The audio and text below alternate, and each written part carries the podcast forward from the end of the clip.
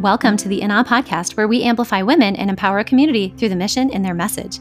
I am your host, Sarah Johnson, English teacher and school principal turned author and entrepreneur, living my own leap of faith on a mission to teach masses. You can find me on Twitter, Instagram, LinkedIn, and Facebook at at Sarah S A. Johnson. Be sure to subscribe to the In Awe podcast so you can join me each week as I feature women who will leave us all in awe of their impact on our world. Welcome to the In Awe Podcast's solo episode for December twenty twenty-two. If you are a regular listener of this show, you're very aware that I have taken a brief hiatus given some important pressure points in my life and a very intentional decision to make some space while I navigate through some personal challenges associated with my mother's health. I know that I had promised nothing that I didn't know if I'd be back in December, but I just also know that we have a mission in our message and the timing of everything is exactly what it's supposed to be. So I am excited to share with you this episode for the month, and I know you will understand why it is the one that we're able to share. If you are new to the I N A podcast, welcome. I'm so grateful that you joined today, whatever brought you here. I know that Joy has something for you, and I am so excited to have you as a part of the community. I also want to tell you all that this month I kind of silently celebrated four years of launching wonderful content and beautiful stories, and Joy's episode will mark um, the culmination of this year, but definitely not the end of this podcast. I am so excited to continue forth in this mission for my own life. And if you haven't been able to check out the over one hundred thirty other incredible interviews, hopefully you'll take the time now to do, to do that. I am in awe of every single guest that I've ever had on this podcast, and today's guest is absolutely no exception. Joy Kelly has been an educator for more than twenty-five years. She has served as a high school teacher, seven through twelve parochial school principal, and a public high school associate principal, where she was named the Iowa two thousand sixteen Associate Principal of the Year. She served as a principal in a large comprehensive public high school and has also served as a head of school for a pre-K through twelve Catholic school system. Having been an administrator in public and parochial schools, Joy brings extensive knowledge and understanding of student achievement, community building, teacher leadership, and managing discipline issues. Joy believes the vitality and success of any school rests in the culture of the school community. It is her belief that positive student achievement occurs as a result of the safe and supportive relationships developed among the adults in the school and within the students and their families. Along with Jimmy Casas, Joy co-authored Handle with Care, Managing Difficult Situations in Schools with Dignity and Respect. Joy is the proud mother of five children and believes her journey with them makes her a better school leader to the students and staff with whom she works every day. In this episode, we discuss what life events impacted the change in Joy's career recently. She shares what she has found healing in the midst of family illness and loss, and Joy shares a holiday message that can help us all reflect on how we are living our own lives. I found this interview to be profoundly important for my life right now, and I just know that that's going to have the same impact. Different but important impact for you. I also know that you'll start to hear the threads of why this particular interview is nice and perfectly able to stand alone here in December. A programming note, we did double the time that I usually do for an interview, knowing that this would be the only one, and also that Joy had so much to share with us. Our guiding quote for the month is, "Find out where joy resides and give it a voice far beyond singing, for to miss the joy is to miss all." And this is by Robert Louis Stevenson. Friends, I don't know about you, but for me, it's been kind of hard to find the joy recently. And I'm so grateful that this interview with Joy Kelly uh, allowed me to amplify it far beyond singing, and that we can remember that when we miss the joy in the moments, we miss it all, and we're and we're not going to do that. So Joy's story will be vulnerable. It will be open. It's going to bring us on a roller coaster, and I'm so glad that you joined. Welcome. It is with deep honor and gratitude that I share with you my friend Joy Kelly's In Awe of Joy story. Welcome, my friend, my beautiful friend, Joy Kelly, to the In Awe podcast. I'm so excited to have this conversation with you today. Welcome. Good morning. So great to talk with you. I am beaming in a way that I think I haven't in weeks, so that must mean that this conversation was meant to happen today for both of us and hopefully for the listeners. Joy, I wanted to make sure that we have an opportunity before we dive into your incredible story just to share a little bit with the listeners about how you and I are connected. I think we've known each other for at least two years now. Yes. Um, connected through our collaborative work with J. Casas and Associates. And I just have to say that you have always been one of the most refreshing people to connect with. You just have this really powerful spirit about you, but like mixed in with this incredible story that nobody would guess just by looking at you if you're not willing to share it. It's just few people in my life that I can literally pinpoint our conversations, remember where they happen. And it was the first time you and I met.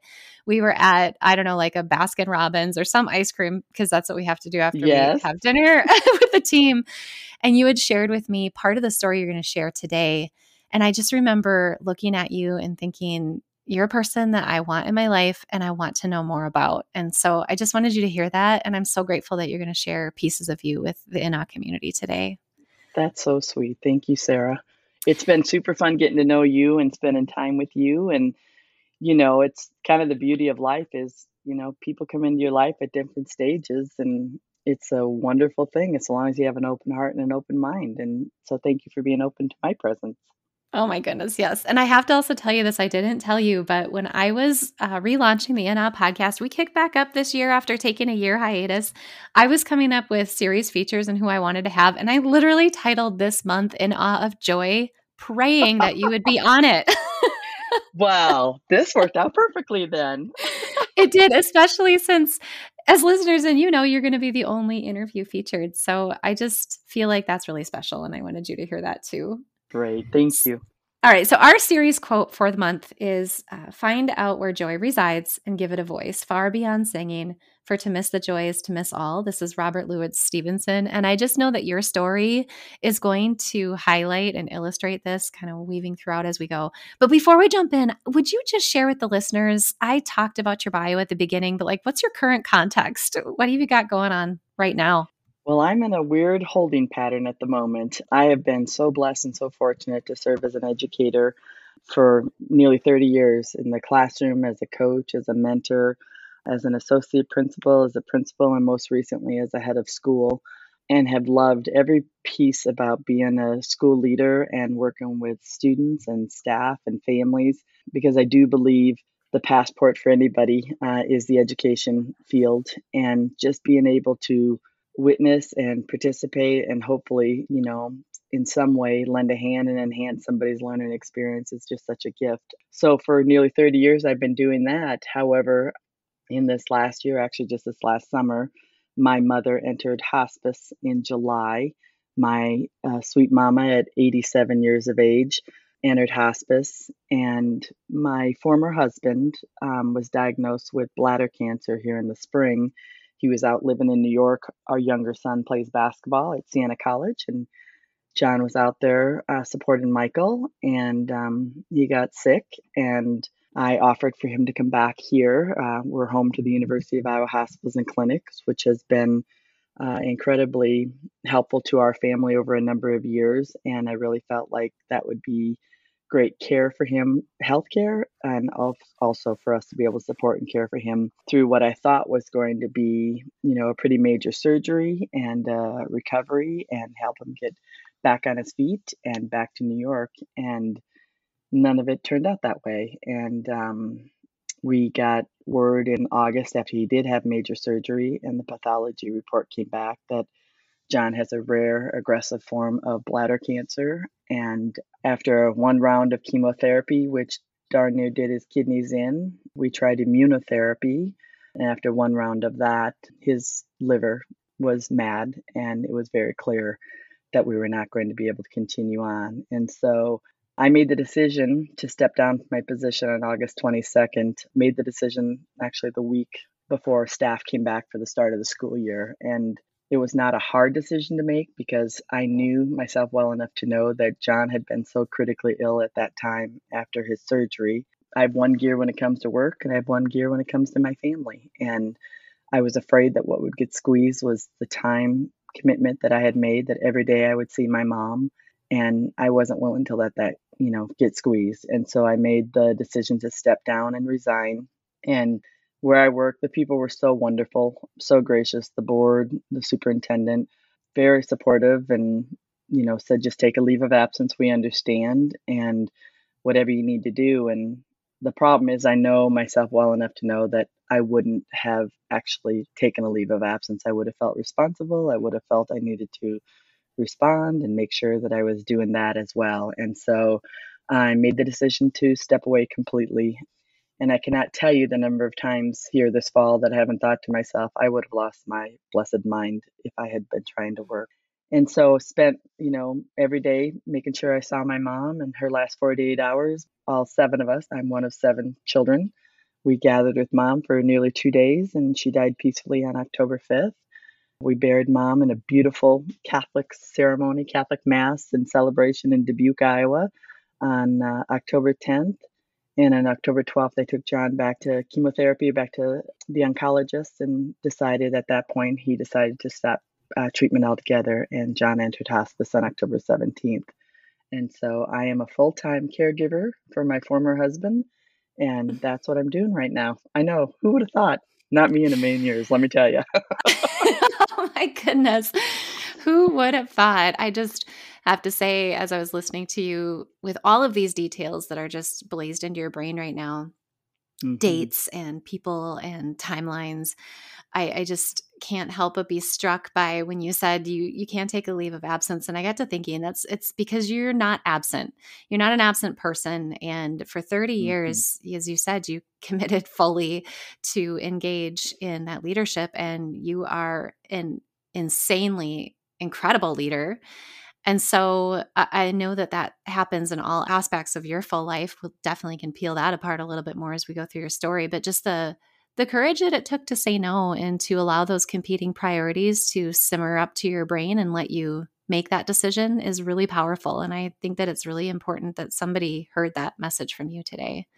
I must confess, I was not overly reflective about it. It was a little bit more like, okay, something's got to give. I'm a fairly, I'm, I'm a pretty decisive person. Like, what needs to be done, what needs, what's happening, what's the best options, go. And I also don't look back, you know, because I know I'm going to have the rest of my life to work, you know, but I also know I'm never going to get this time back. Who's to say? But the fact that I was holding my mother's hand when she died, I'll never get that back. And I'm so grateful that I had that. The fact that I'm with John every day and can do whatever he needs at any time, I'm never going to get that back. And it's really been a, a gift to me as well, just to be able to be able to do this. But also, you know, for those out there in the divorce land, you know, you know, you know, I told Sarah earlier, you know, you haven't really lived if you haven't been divorced. And honestly, you know, our story just very quickly is that a milk dairy tanker pulled out in front of John and my mother-in-law and three of my children in two thousand six. And it resulted in a frontal lobe traumatic brain injury in John. And so, you know, it forever changed him, and it forever changed our lives. And six months after the accident, the neurology team met with John and me, and were very candid and said, you know, he's permanently, profoundly disabled. He's not going to be able to work. It's the executive function portion of his brain: judgment, impulse control, emotional regulation, planning, organizing, all those things. And they were very candid and said the divorce rate is very high Uh, in marriages with this kind of injury, and it is most often the one with the brain injury who pursues it. And I immediately was like, well, that's not going to happen to us. And that's exactly what happened to us. I suppose I could have spent a lot of time and energy being, you know, really bitter about things. And not to say that there weren't times that I was pretty broken, but if you've been through a divorce, there's a degree of painfulness there that you can't kind of describe. And I do feel like John coming back home and being able to care for him has really been healing for both of us and for our children. On the outside, certainly John, he's always attended, he's always been with us for the holidays. He's always been welcome to be around. We've cared for our children together and jointly, and loved them together and jointly. But it changes a little bit who you are, and this journey has helped us all to kind of, you know, take even more healing in the midst of illness.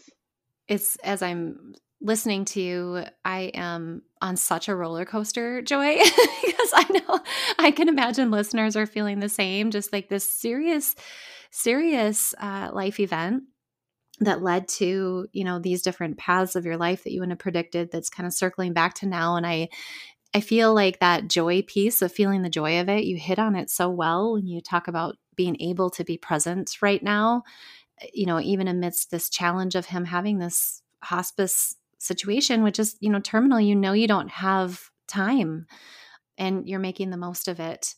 And I love that you dove into that story. And so can we just peel apart a couple of things? Sure. Uh, so two thousand six, it sounded like, so, yes. You know, it's been, it's been a good decade and a half, right? Of that reality. I'm trying yes. to do the math in my head. I mean, you're talking almost twenty years mm-hmm. of that reality and raising children. Yeah. Our children, we have five children. Um, yeah. Not just one or two. There's five. Yeah. Well, you know what I say about that when people are always like, five kids, oh my gosh, how did you do it? I'll say, does your one child take up all your free time?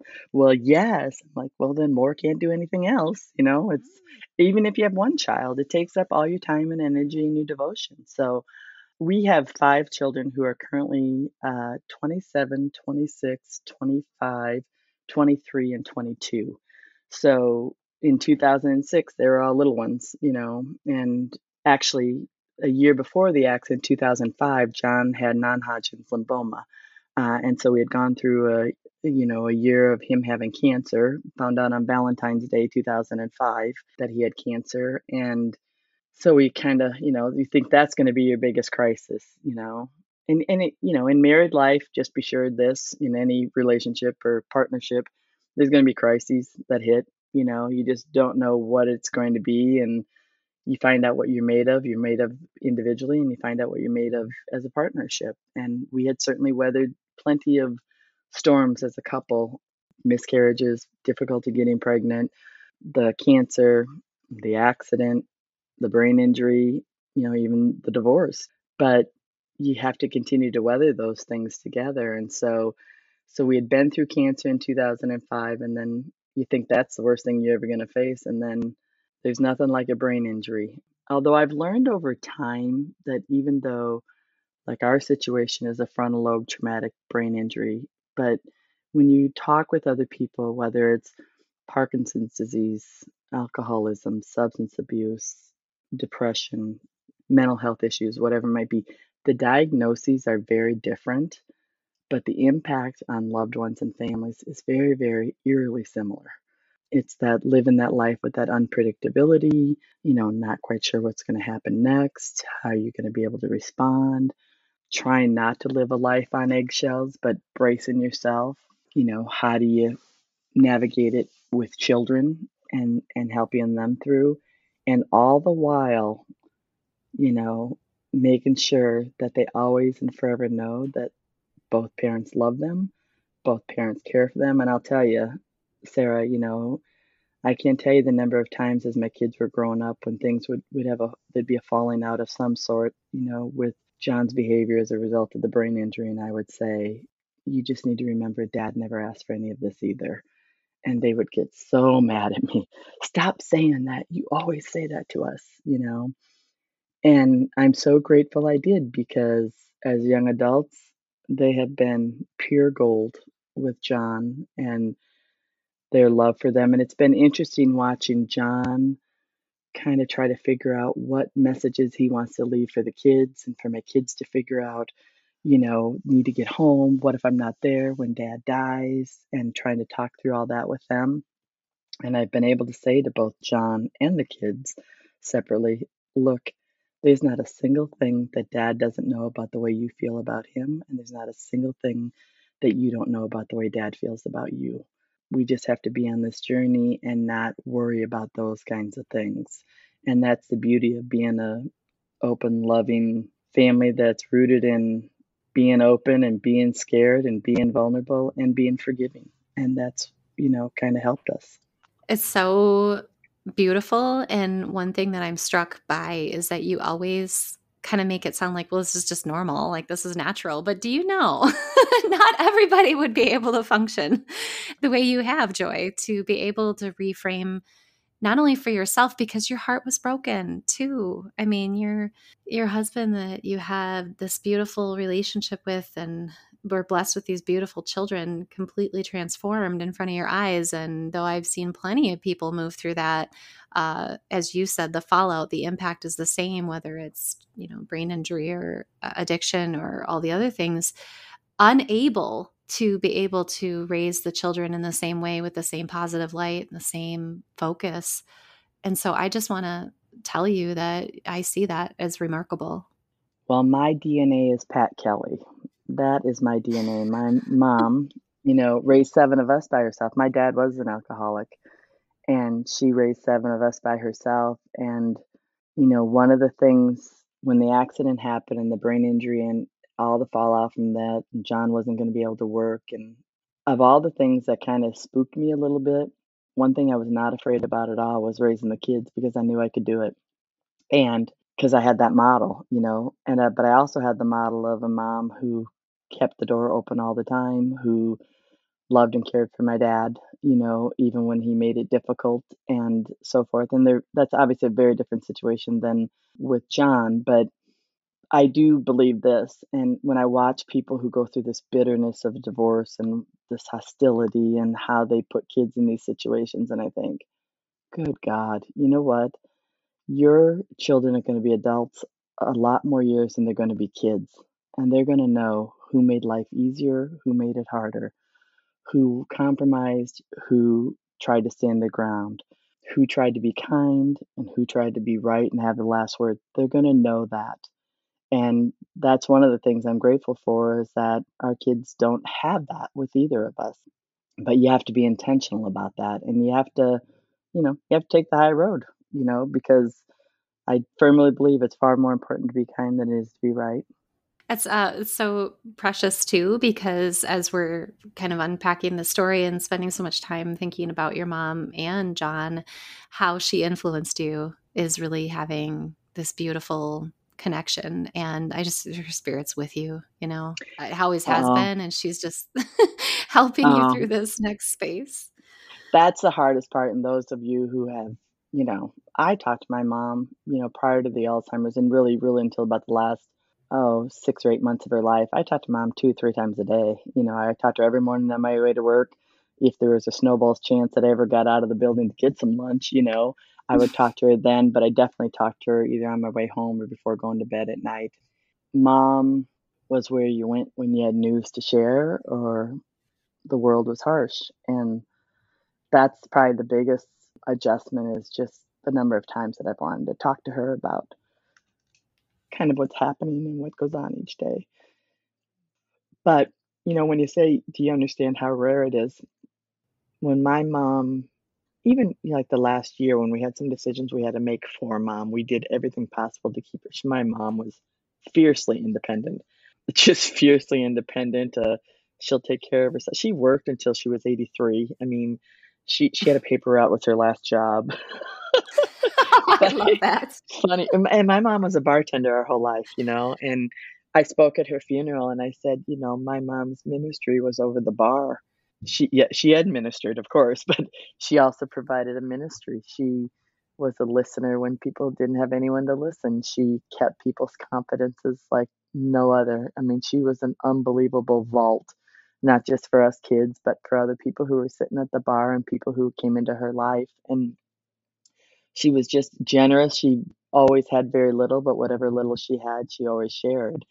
So our goal was to keep her as independent as possible. And it became obvious, you know, down the home stretch, we were making, taking turns, people driving, you know, I lived at that point, you know, an hour and forty minutes from mom, but we were making trips among my siblings every day that somebody was with mom every day. And before we moved her here to Iowa City, but anyhow, one of the things that we kind of got down the home stretch was all the decisions we made, whether it was over Zoom or on phone calls or group checks, you know, as a family. We were on the same page with each other all the way through. And, you know, there's a piece of us that when all was said and done, we're kind of like proud of ourselves, like, gosh, so proud of us that we stuck together. We went together. We didn't have any bad feelings. We didn't have any outbursts or fights or arguments or anything. And then you kind of take, take a step back and think, there's not a whole lot to be proud there. She expected that of us. She absolutely expected that of us. And so you do the things that you're expected to do. And she expected us to love each other through this. You know, when hospice called and said, hey, you know, we're starting the active dying phase. And when I let all my siblings know, and, you know, I, I said I did exactly what a Kelly typically does. I bawled my eyes out first. And then I got in the car and drove ten minutes over to the care center and kind of pulled myself together to walk into that room, you know, putting on a strong face for mom. And when I walked in, mom just reached her arms out to me, and she pulled me close and she patted my head, and she knew what was happening, and I knew what was happening. And true to form, you know, she was going to comfort us all the way to the kingdom. And she did. And it was just so beautiful. And I have never, ever in my life had an experience when mom died of being completely and utterly relieved and completely and utterly shattered at the same time. Right. That complication of connection, you know, that to love something and to lose it. And if you lose it, you know you loved it, and all of those beautiful pieces. And thank you for giving us that moment. I'm trying so hard not to break down listening to it, because yeah. It's so joyful. It really, it really truly is. So I should tell your listeners, I'm the first girl after five boys, which is why, which is why my name is Joy. Um, I always tell people I'm so glad they didn't name me Finally. Um, but, and I have loved my name my entire life. And I think when you name children, it's such a gift to them. And to go through my whole life and to love what my name is, and to be able to always have in my heart and my mind and in my memory, my mom calling my name, you know, that's a beautiful thing.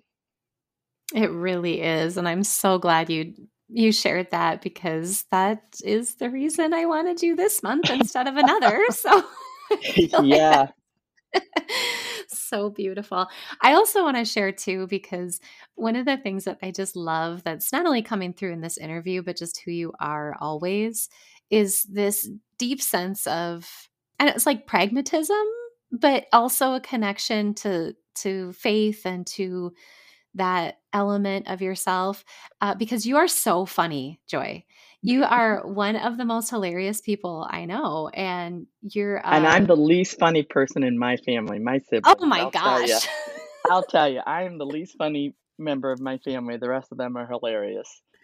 I can't even imagine by that measure what it's like for your gatherings, but I have to share, because I'm the youngest of seven, and as I shared with you prior to this interview, we're going through some things with my mom right now, and listeners know that because I had to take some time off, and I do very fearfully worry about this next chapter for my own family, because, you know, all I've ever seen is families fall apart when the matriarch passes, or the patriarch, or however that rolls. And, and that's, that's been true on both sides of my family, where I've watched both of my parents suffer from sibling rivalries and sibling dissent when that happens. And I just, hearing you makes me feel like, well, maybe we can be that family that also doesn't disintegrate through that, because I don't want that to happen to us. Yeah. Well, I do think what one thing that you kind of learn, or at least I did through our process, both with my dad, when my dad died, which is a very different experience, because you know, being a lifelong alcoholic and not being very involved. And that was kind of a crazy journey too, because, and God love John, um, you know, this was obviously before the accident. My dad died actually six months before the accident, but a couple years before that, he had gotten vascular dementia and was living in Milwaukee at the time. And we had him at a care center up there, and I came home after one of the times I had been up there and said to John, like, I can't do this. I can't have him there. I said, he needs us closer. And I remember John just saying, what do you want to do? And I said, I want to bring him here and I want to bring him home. And he didn't bat an eye. John said, well, then that's what we're going to do, because that's who John was. And we did that, and we brought him home. that was another chance for all of us to kind of have a little bit of healing with Dad, you know. But when Dad died, you know, we kind of learned a little bit at that time, and we stayed close together through all that. But Mom was still alive too, you know, and you're kind of wanting to make sure Mom is okay with all the decisions that you're making, you know, even though they weren't married anymore or anything like that. But I remember when I brought Dad home, I kind of had this little bit of a internal feeling like maybe some of my siblings couldn't understand or were upset that I made the decision to bring Dad home. Like, I kind of felt like there was, nobody said it, it and that's probably me running with it a little bit more. Like, you know, am I somehow betraying Mom by helping Dad? And I remember calling Mom and I said, Mom, I just got to talk this through with you. I said, you know, I'm kind of getting this vibe, this little feeling. And I said, you know, I'm going to bring Dad home, but I said, I don't want you to in any way feel like somehow I'm betraying you by helping Dad. And she didn't bat an eye. She said, oh, honey, she said, do you have any idea how comforting it is to me? If this is what you're willing to do for your dad, I'm going to be just fine. Oh, and it was, you know, it was a beautiful response. It was, it was a beautiful response. And it was like, so relief for me. It was such relief. Like, okay, we're good. And everybody was very involved helping to take care of Dad too, you know, but everybody just has a different feel about it. But one thing through Mom and Dad both, and as your family goes through this, that I would say is, you know, people's egos need to get pretty small. And at the same time, you have to be mindful that each child, every child in the family has a different relationship with, whether it's Dad or Mom, you know, everybody has a different relationship, and that really needs to be respected. So if one sibling feels really strongly about something that you're sort of like, doesn't matter to me, let it be. If one sibling's kind of, and if even if it comes to the point where like, well, we're not really sure how this is going to look, you know, we kind of feel differently about this, then you kind of keep hanging in there, you know, until you kind of, everybody can walk away saying, yeah, I'm okay with that. We can live with this decision. But as soon as you start having winners and losers, everybody loses. And so it's making sure that everybody says, speak up. You know, if you're not comfortable with this decision, we need everybody to say that, because then we got to stay at the bargaining table here and keep talking until we can all walk away and be okay with that. And I think when people are willing to do that, it works out okay. Always leading, Joy, Kelly. Always leading. I don't know about that. You are. It's just such a, a wise framing of all of that, because, you know, every family is different. Every scenario is different. But what you just said really just ties back to treating people well, you know, yeah. and yes. validating who they are. And and not like I want to segue too far away from all of this, but I think it ties so perfectly to your the book that you wrote, at, you know, Handle with Care, and the messages inside of there are pieces that you carried into the school context, but are so applicable to everything you're talking about right now. We did that well ahead of Mom. I don't remember when that came out, actually. I can't remember. But we did that maybe twenty-one.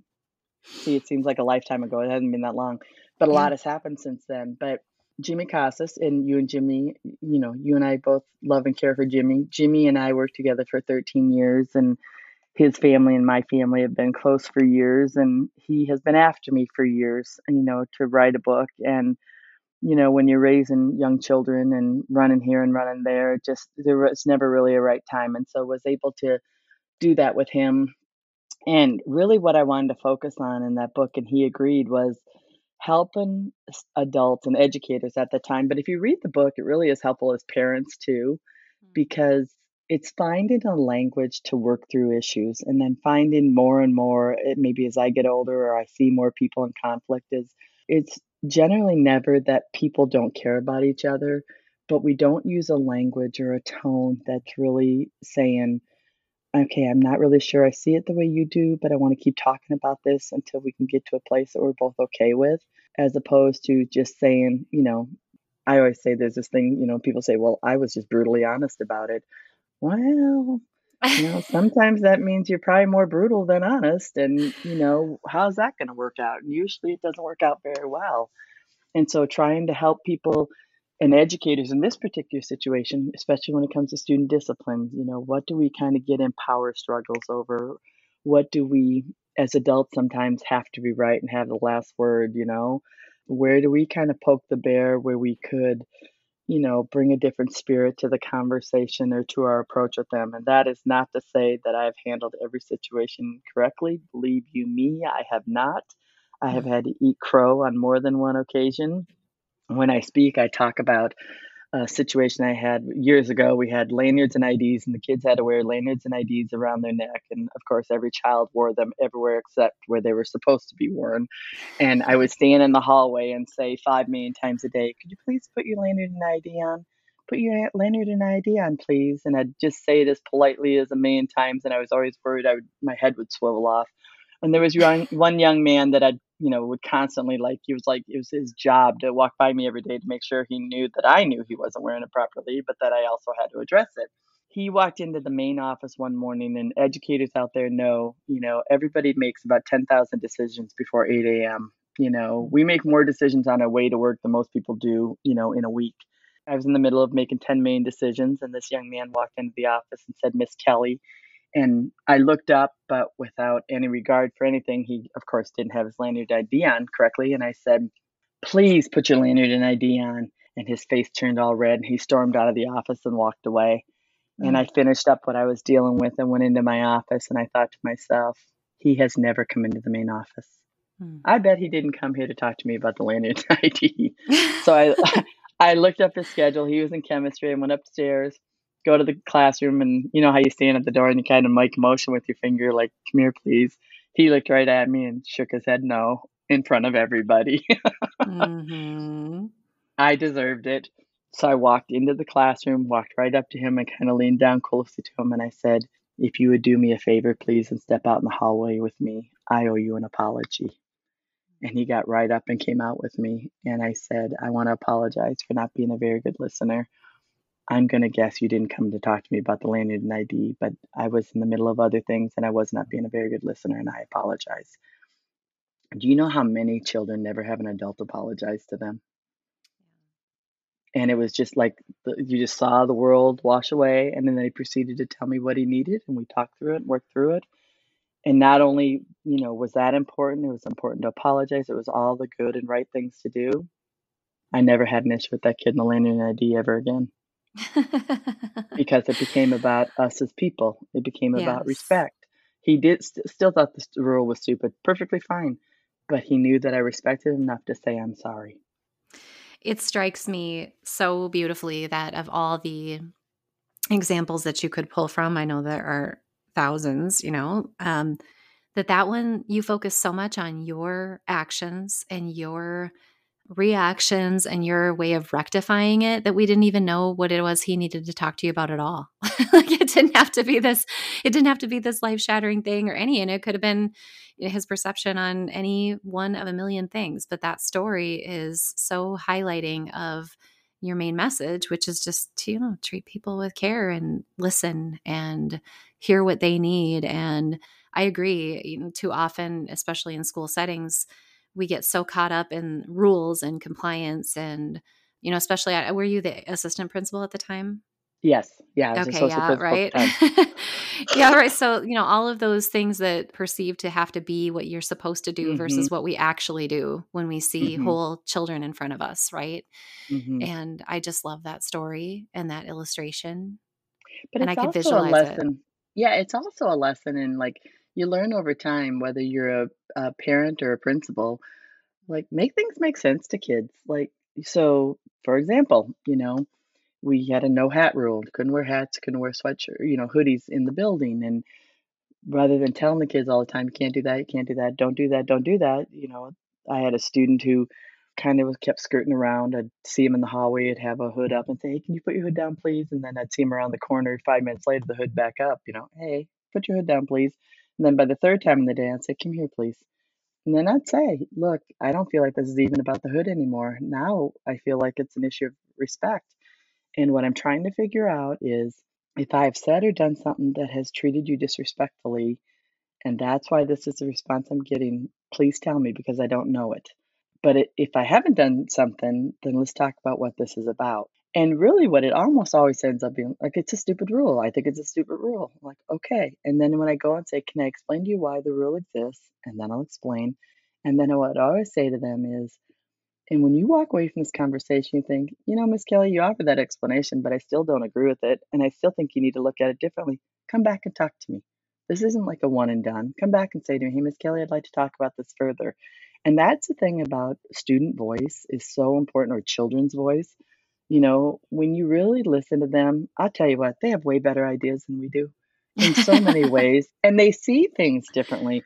Like I might be focused on, what's our curriculum looking like? And they're like, hey, lady, do you know that the fourth floor bathroom overflows all the time? Like, is anybody going to fix that?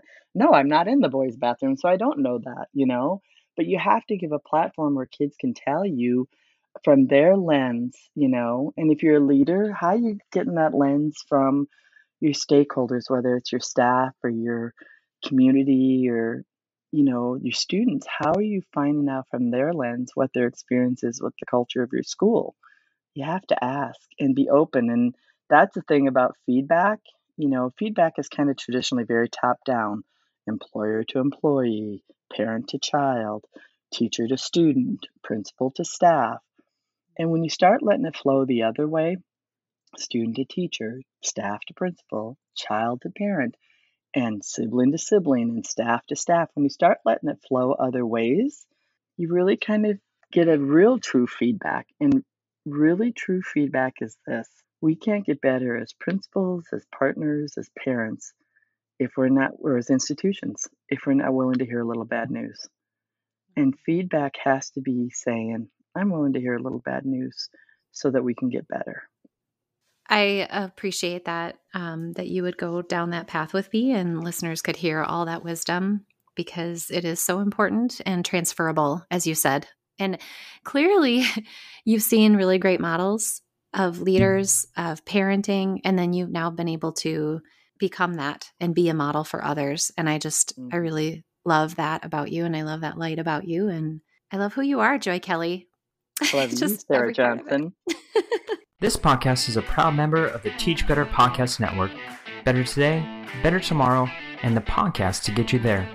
Explore more podcasts at w w w dot teach better podcast network dot com. Now let's get back to the episode. Or I did want to share this because it is the holiday season, and I know everybody's in the busy and the hustle and bustle, and you know, there is a silent night coming at the end of this Advent season. And when you reflect on the gospel readings, there's always this from Jesus, do you see what I see? Do you hear what I hear? And someone sent this to me this week, and I just think it's a, a beautiful thing. In each heart lies a Bethlehem, an inn where we must ultimately answer whether there is room or not. When we are Bethlehem bound, we experience our own Advent in His. We can no longer excuse ourselves by busily tending our sheep or our kingdoms. So just something to really think about in this holiday season. And it's profound uh, for several reasons, and thank you for fitting that in. And I just am um, curious, how is that speaking to you today, Joy? Well, let me tell you, my sheep are not the sheep I thought I was going to be tending to right now. Oh my goodness, yes.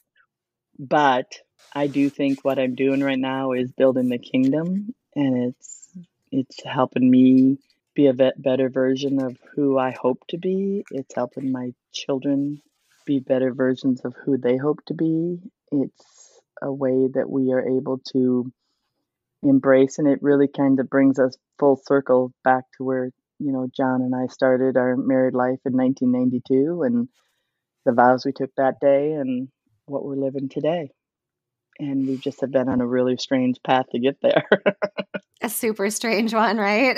Yep. But, oh, I just love it, because I'm so thankful that you would answer that question. Uh, because as I was listening to you say that it's helping you and helping your children, it's also helped the listeners and, and me uh, by you sharing your story, just having us all reflect on that and really think about what that could mean to us, but also just hearing how you're walking out this most recent chapter in this very intriguing journey of yours is very powerful and helping me at right when I needed it, which I knew was going to happen. So selfishly, I'm grateful.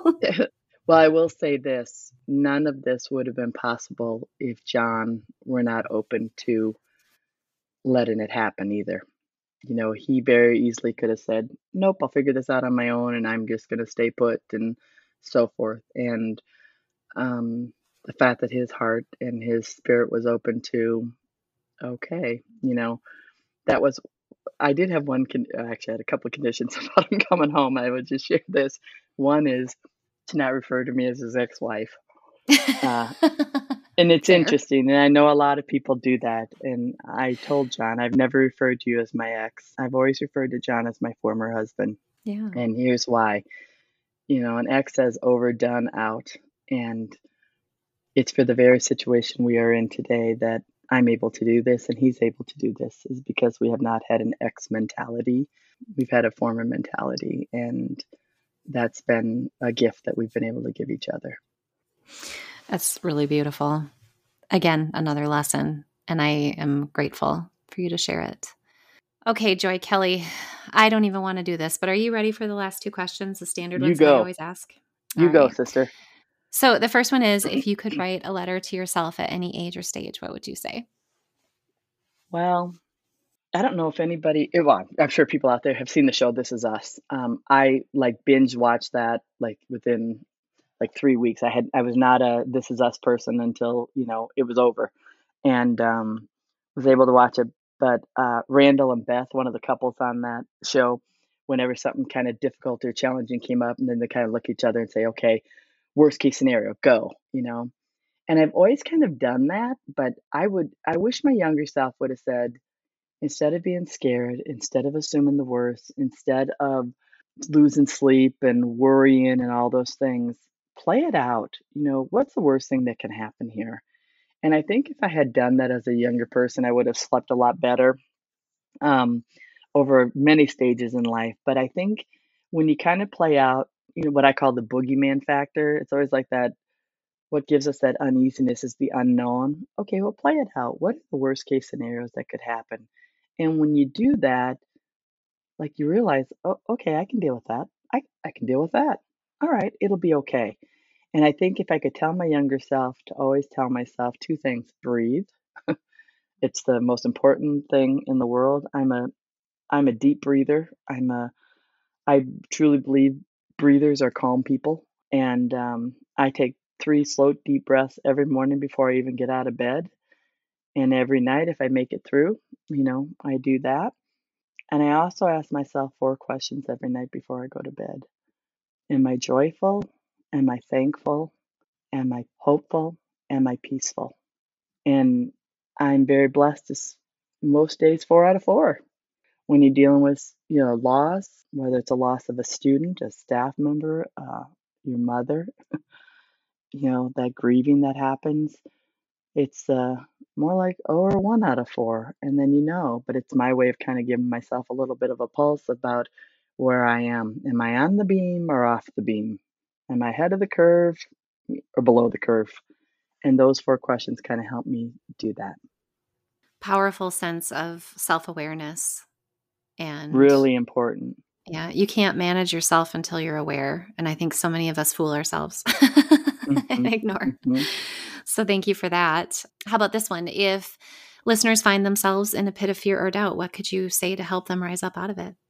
Well, first, breathe and let people in. I mean, I am, which I'm so glad you're asking this question, because it gives me the chance to say how profoundly blessed I am with the family and the friends and the people who love me, who are in my life, because at every turn, I have had people supporting me and cheering me and loving me in the good times and bad, the sickness and health. And there's nothing that can replace that. Um, and so when you have people in your corner who are there for you no matter what, and you don't need a lot, you know, I, especially to young people, you think, oh, you know, I need this vast group of friends. No, you don't. No, you don't. If you have one or two genuinely honest to God, goodness friends who love you with all your warts and all, who care about you no matter what, who are willing to say to you, really? Is that what you're going to wear today?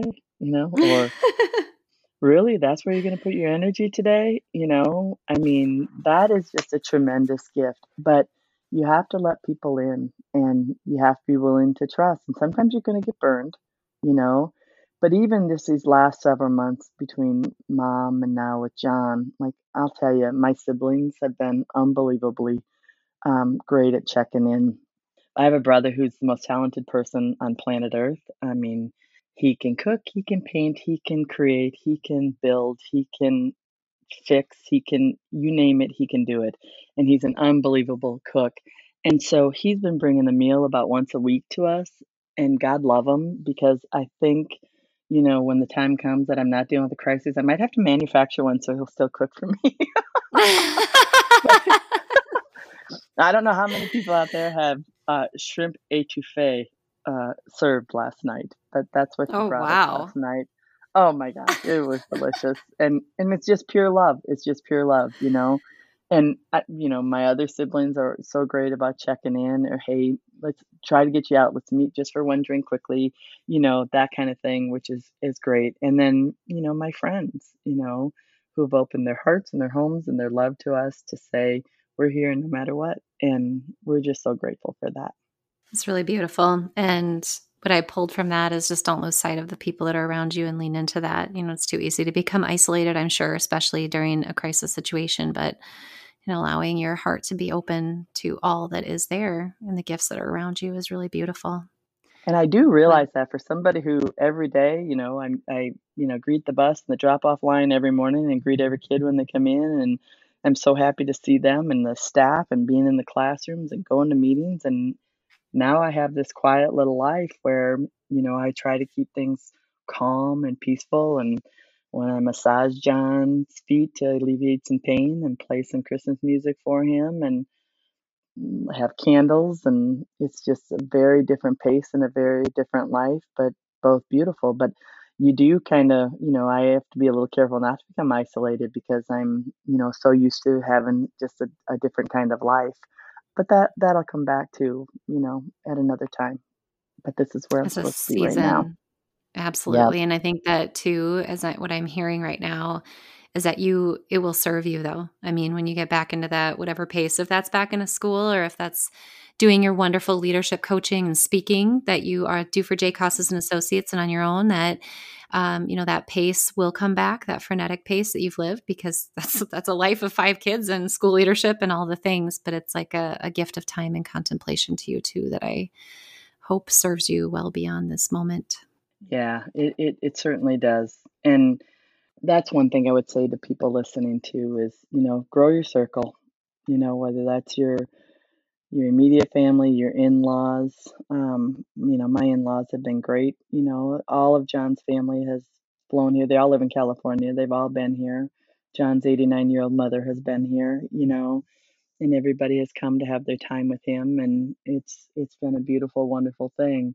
But you got to grow your circle and let people in. And I've just been very blessed by the people that have been placed in my life. And and I hope I can be that for other people as I kind of move through mine. No hope. I know that to be true. That is for sure. There is no doubt about it.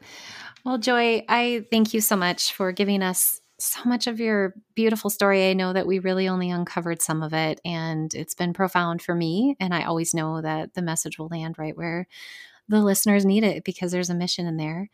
I know they'll want to get in touch with you. Of course, listeners, we will link how to get a hold of Joy Kelly's co-authored book with Jimmy Casas, Handle with Care. But also, if they want to interact with you after this uh, podcast interview, what's the best way for them to get in touch with you? I'm on Twitter, as it stands, at Joy, J O Y, Kelly, K E L L Y, zero five, at Joy Kelly zero five. Wonderful. And we'll be sure to link that. Listeners, Joy, I pray all peace for you as you move into this silent night Advent time, and as you lovingly, beautifully continue to serve with your wonderful spirit. And just want to say one more time how joyful this interview has made me and how grateful I am to have you, not only on the podcast, but in my life. I'm sending you so many blessings. Thank you, Sarah. Love you.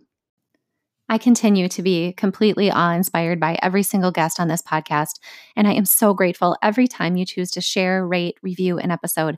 It matters so greatly to the mission and the message of our guests, and I appreciate every time you help one another rise by lifting up the message. Thank you so much, and I appreciate you being a part of this awe-inspiring community.